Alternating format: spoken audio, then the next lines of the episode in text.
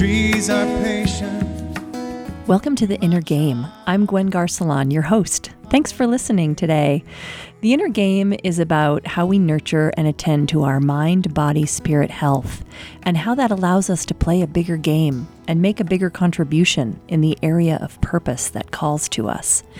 And these are conversations with people who are committed to making an evolutionary difference with their lives from a place of balance and love and service. I am delighted to get to speak with someone I've known for 25 years, my dear friend Laurie Herrick, whose new book is called Choose Abundance, about how to create what Laurie calls a culture of philanthropy to transform nonprofit fundraising in truly evolutionary ways. Laurie and I worked together in the movement to end hunger and poverty. And in 2002, she founded Rainmaker Consulting to help more nonprofits create, quote, unpredictable positive results. That's from her website and a beautiful description of what she and her team does. Laurie is also a triathlete and a glassblower, and one of those human beings I'm so very glad is on the planet doing what they are doing. Thanks so much for being here today, Laurie. It is my pleasure. Thanks so much for having me, Gwen. You know, I was listening to a podcast with Brene Brown recently where she shared a def- definition of spirituality that I wanted to share with you. She says, quote, "It's a deeply held belief that we're inextricably connected to each other by something greater than us that is rooted in love and compassion." Unquote. And I believe that thing that is greater than us is the quantum reality of our oneness, that we are inextricably all in this together in the evolving experience of being human. And in your book, you share that philanthropy means love of humankind. I love knowing that. You know, and having known you for many years, it occurs to me that this is really your soul purpose to support the beauty and the best in mankind, or humankind. And I wonder if that resonates with you or how that resonates Yeah. with you. Yeah, it, it resonates with me deeply. As a matter of fact, I've sometimes gotten some pushback of using the word philanthropy because we so often think about philanthropy as super rich individuals. But I love that Greek root, gender neutralized, mm-hmm. which is the love of humankind, because I believe that people choose to go on the path to work with not for profit organizations, either as staff or as volunteers, because they want to make the world better. And when we really honor that, people's their intentions about are about making the world better, then we give our time, we we give our resources, our ideas, and our money, and whatever it is that we happen to have in abundance, and bring it to the table. And to me, that is a a calling, right? It's something that I really am very committed to is inspiring that by helping organizational leaders foster that within their communities. Mm. So yeah, it's right on for me, and I think it is truly. I, I love you calling it a, a a soul purpose. I love the idea of it being something that's deep in the heart, and it is for me, absolutely. And it's why I wrote the book, and it's why I, I do this work. And just to dig a little deeper into that, I, I believe that the evolutionary force is love. And whenever we put love at the center of our actions and personal growth, we get evolutionary results. Have you experienced that through through your consulting and what you share in the book? Yes, absolutely. I think that sometimes, well, very specifically around money, there is so much baggage culturally.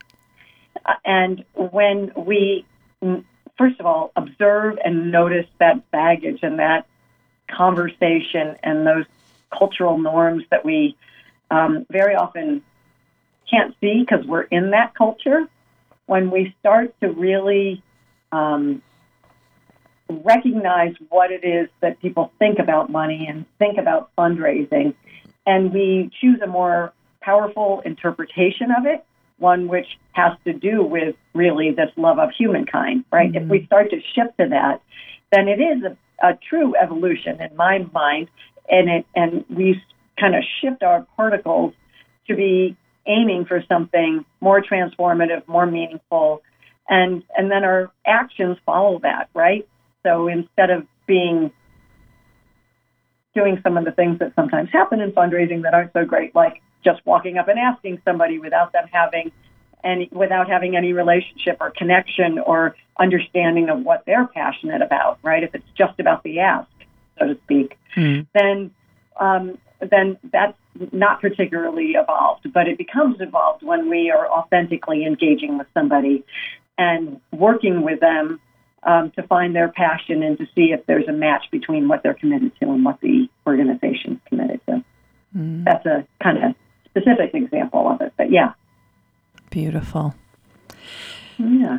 You know, one thing I I've been realizing um, you know, and kind of digging into your work, and it's been so fun to get to do that. Um, you know, just realizing that abundance consciousness is evolutionary. It resides in the prefrontal prefrontal cortex, you know, the more recently evolved part of the brain that provides creative problem solving, reasoning, concentration, impulse control. You know, the more primitive part of the brain is the brainstem and the brainstem and the amygdala. And you know, when faced faced with a stressful situation, the amygdala can hijack the brain's response mechanism and knock out the prefrontal cortex. So just knock it right offline. So we go into fight or flight, which keeps us alive but not evolving. So the primitive brain is is wired for scarcity because its its role is rooted in survival, keeping us alive and in, in this world of you know like threat and, and stuff.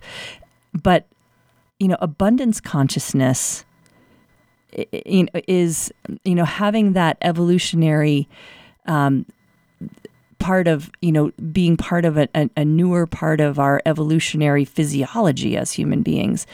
You know it's just it's exciting that these practices that you outline in your book are actually helping us to evolve. That's so huge. Hmm. What's your reaction to that, that?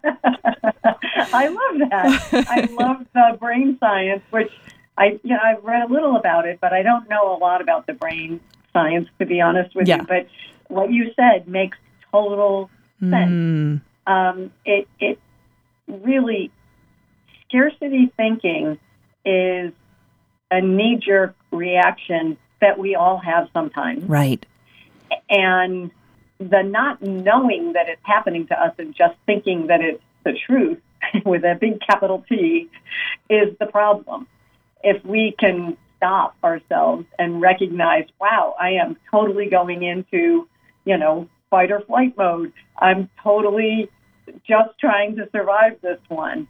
And if we can back off of that and do what's most meaningful, again, what's most authentic and what seems logical. And, you know, to put this into fundraising practical terms for a second, that that it's not unusual if you're a member of the board of an organization, then you might get asked to um, to write a friends and family letter.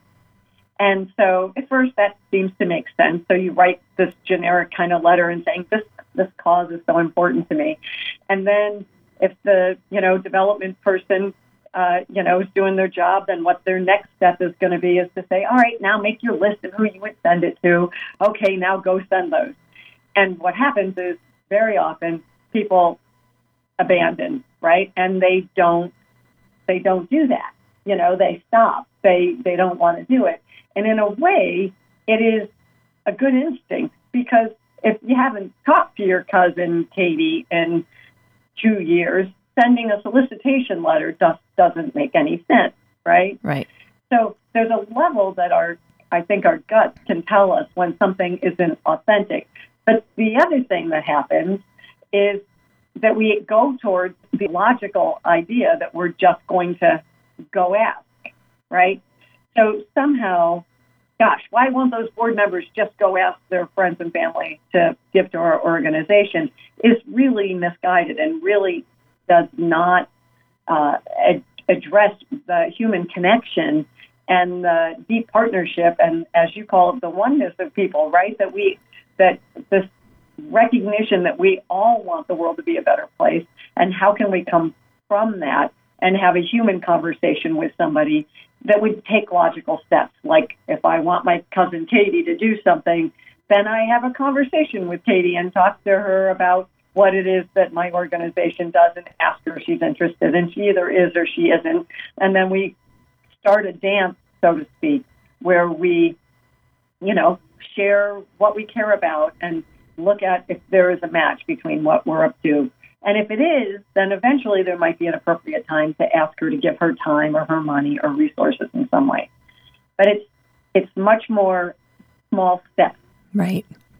And and those small steps are actually the big steps of getting connected as human beings. Exactly. Yeah. Exactly. Well, for those just joining, this is Gwen Garcelon, and you're listening to The Inner Game on KDNK. I'm talking with Laurie Herrick, author of Choose Abundance about how to create a culture of philanthropy to transform nonprofit fundraising. And I just wanted to dig into a little bit about that. I feel like this has critical implications, in the, your work with Choosing Abundance, implications to the predicament we find ourselves in regarding climate change. Because in the quantum reality of our world, where we are inextricably connected, even our thoughts and words and feelings in each moment are creating the future. So the story we are telling ourselves about what is possible as we face these existential threats to the experience of life on our planet, that story and the feelings that go along with it is actually generating the future. And people should know that you were one of the people who trained with Al Gore to lead community events on an inconvenient truth, like like 16 years ago now, right? Yes. And there's something that you share in your book called generative language. It's one of the three laws of performance. There's a book written about that and a whole yes. set of practices around that. And you say in the book, when I truly understood that generative language can create a new future, I felt as if I'd been sleeping and suddenly woke up to a new possibility. Instead of money as a barrier to what I was committed to, I saw money as a conduit to the world that works for everyone. And that world that works for everyone is that, you know, amazing vision of a a thriving world where we all have our needs met and and are deeply connected to the natural world that makes it all possible. And I wondered if you could just talk a little bit about using generative language and the the possibilities of that even beyond fundraising. Yeah. So there's so much in what you just said there, Gwen. Yeah, I feel like I could. I, I know. I could go in, in a number of directions. So, if you don't mind, I'm going to tell a story about myself in use of generative language. Yes. I had an experience early on in my career. I uh, had come to fundraising from a sales background, but wanted desperately to be selling the end of hunger in results, the organization that you and I had at that point both volunteered for. Um, and I virtually begged my way into the job because I so wanted to be selling that instead of stuff that I didn't really care about. And I got there, and at first it went really well, and then it didn't go so well, and I wasn't re- reaching my goal, and I was um, under a lot of pressure because I realized that if I didn't reach the goal, that it was going to mean layoffs, and that was very clear to me because I, I was actually, you know, I was told that we were going to have to have layoffs. So I started to, I, I knew that it was $40,000 I needed to raise. And I went to the, my go to donor, which it sort of says something about my lack of experience he had actually just given recently. And he declined at that point. And I got off the phone in my call with him and, and cried, which is uh, not something I recommend for fundraisers. But nonetheless, I, I didn't know what to do when I went to my boss and said, you know, maybe I'm the one who should go because I don't know how to do this. And she was the person who suggested that I reach out to Lynn Twist. It was someone that she knew, and I um, and I had the opportunity to bring Lynn to a training uh, for results for the organization that um, that I was working with, and we got trained on what it meant to um, deal with uh, how to how to be better at fundraising, but mostly to look at the preval- prevailing uh, culture of scarcity that exists. And so, in that um, conversation, I had heard recently about an organization that had gotten a million dollar donor, and I essentially raised my hand and said, "We should have a million dollar donor." And she asked me if I was going to take a stand for that and throw my hat over the fence. And I I didn't know what she meant, but it sounded like, "Oh boy, how am I going to how am I going to do this?" Right? I, I couldn't even raise this forty thousand dollars. How could I possibly get a million dollar gift? And she said, "This is how you do it, Laurie." She said, "If you take a stand, first of all, there's no guarantee that you'll get it, but you've got a good shot at it, a way better shot than if you don't take a stand for it." And um, that you should have somebody who believes in you, someone who she she named a, a committed listener, somebody who could get behind me and say, "Yes, we can do this."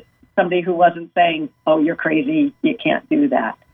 Um, and so I decided to try it and to put it out there, even though it seemed so outrageous to me. And so I found somebody um, and he and I would run together. He was a volunteer and a donor already to results. And we would brainstorm rich people, just sort of like I, you know, the definition of philanthropy that I gave before. That was my thought. Okay, I just need to find somebody to save us. But nonetheless, what happened was each time that we would run together and check in with one another, we both really got deeply in touch with what it would mean if this organization had a million dollar gift. And it inspired the heck out of both of us. And each time, though, we would not really make any progress between meetings, not much was happening. And so um, one time we got together to run, and I could see that he was just, you know, smiling ear to ear. He had something up, and I didn't know what it was. And he said, I'm your million dollar donor.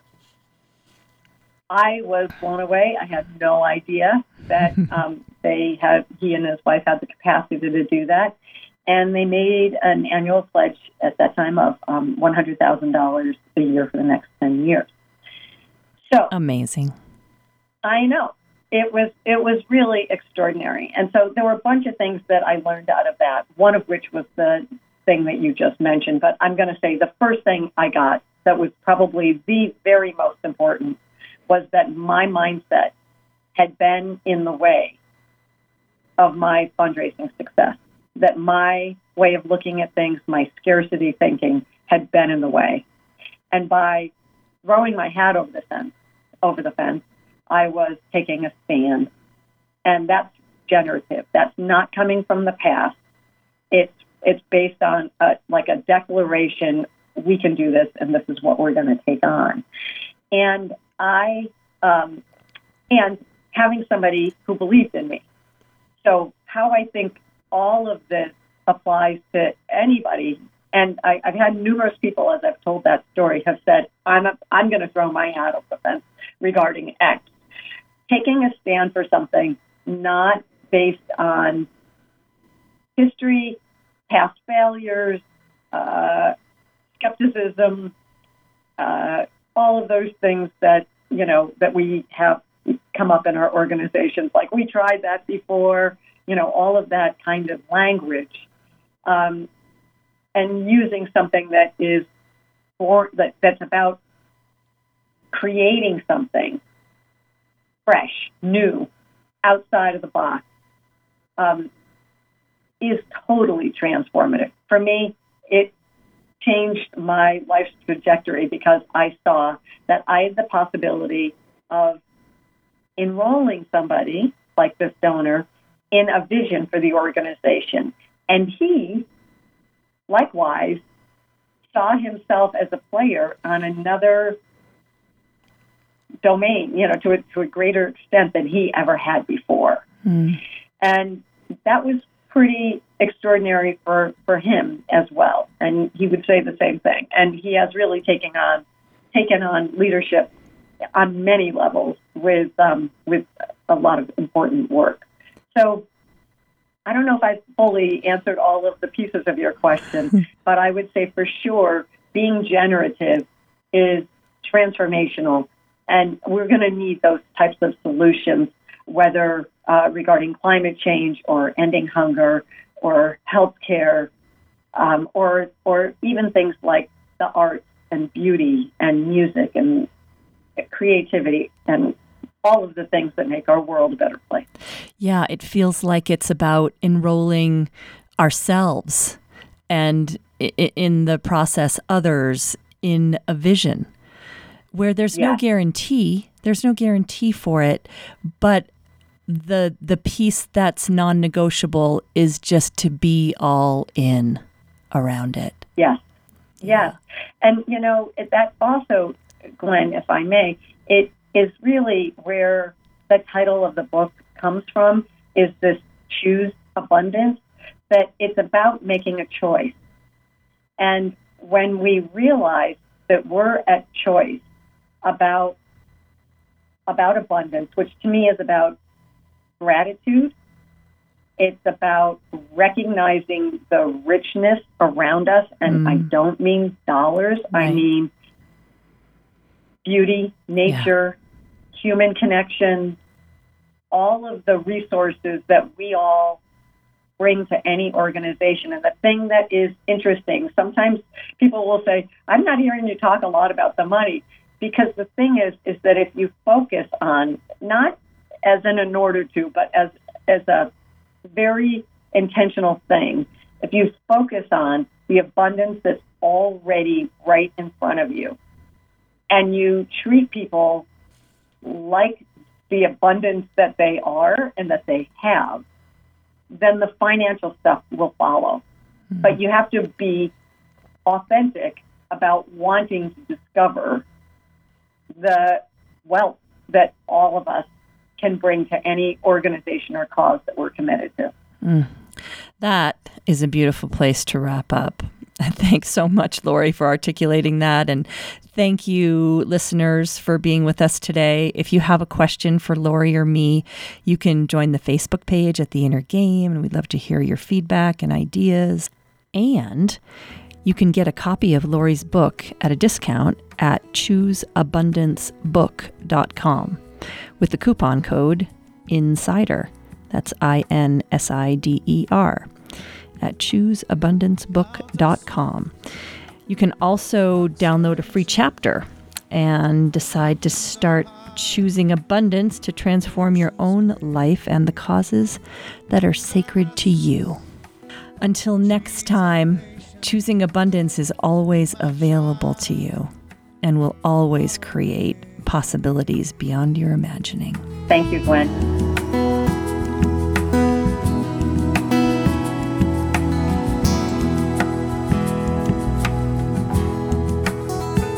Waves are crashing, rivers churning, planets twirling, stars ablaze. Storms are raging, atoms whirling and you, my child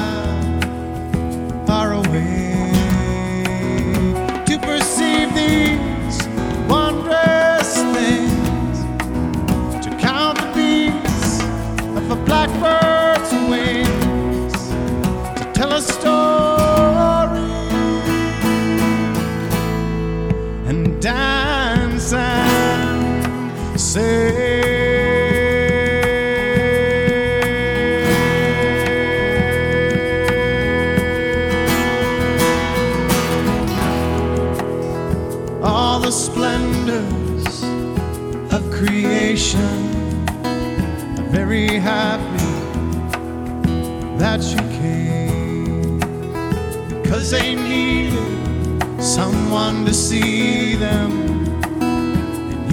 see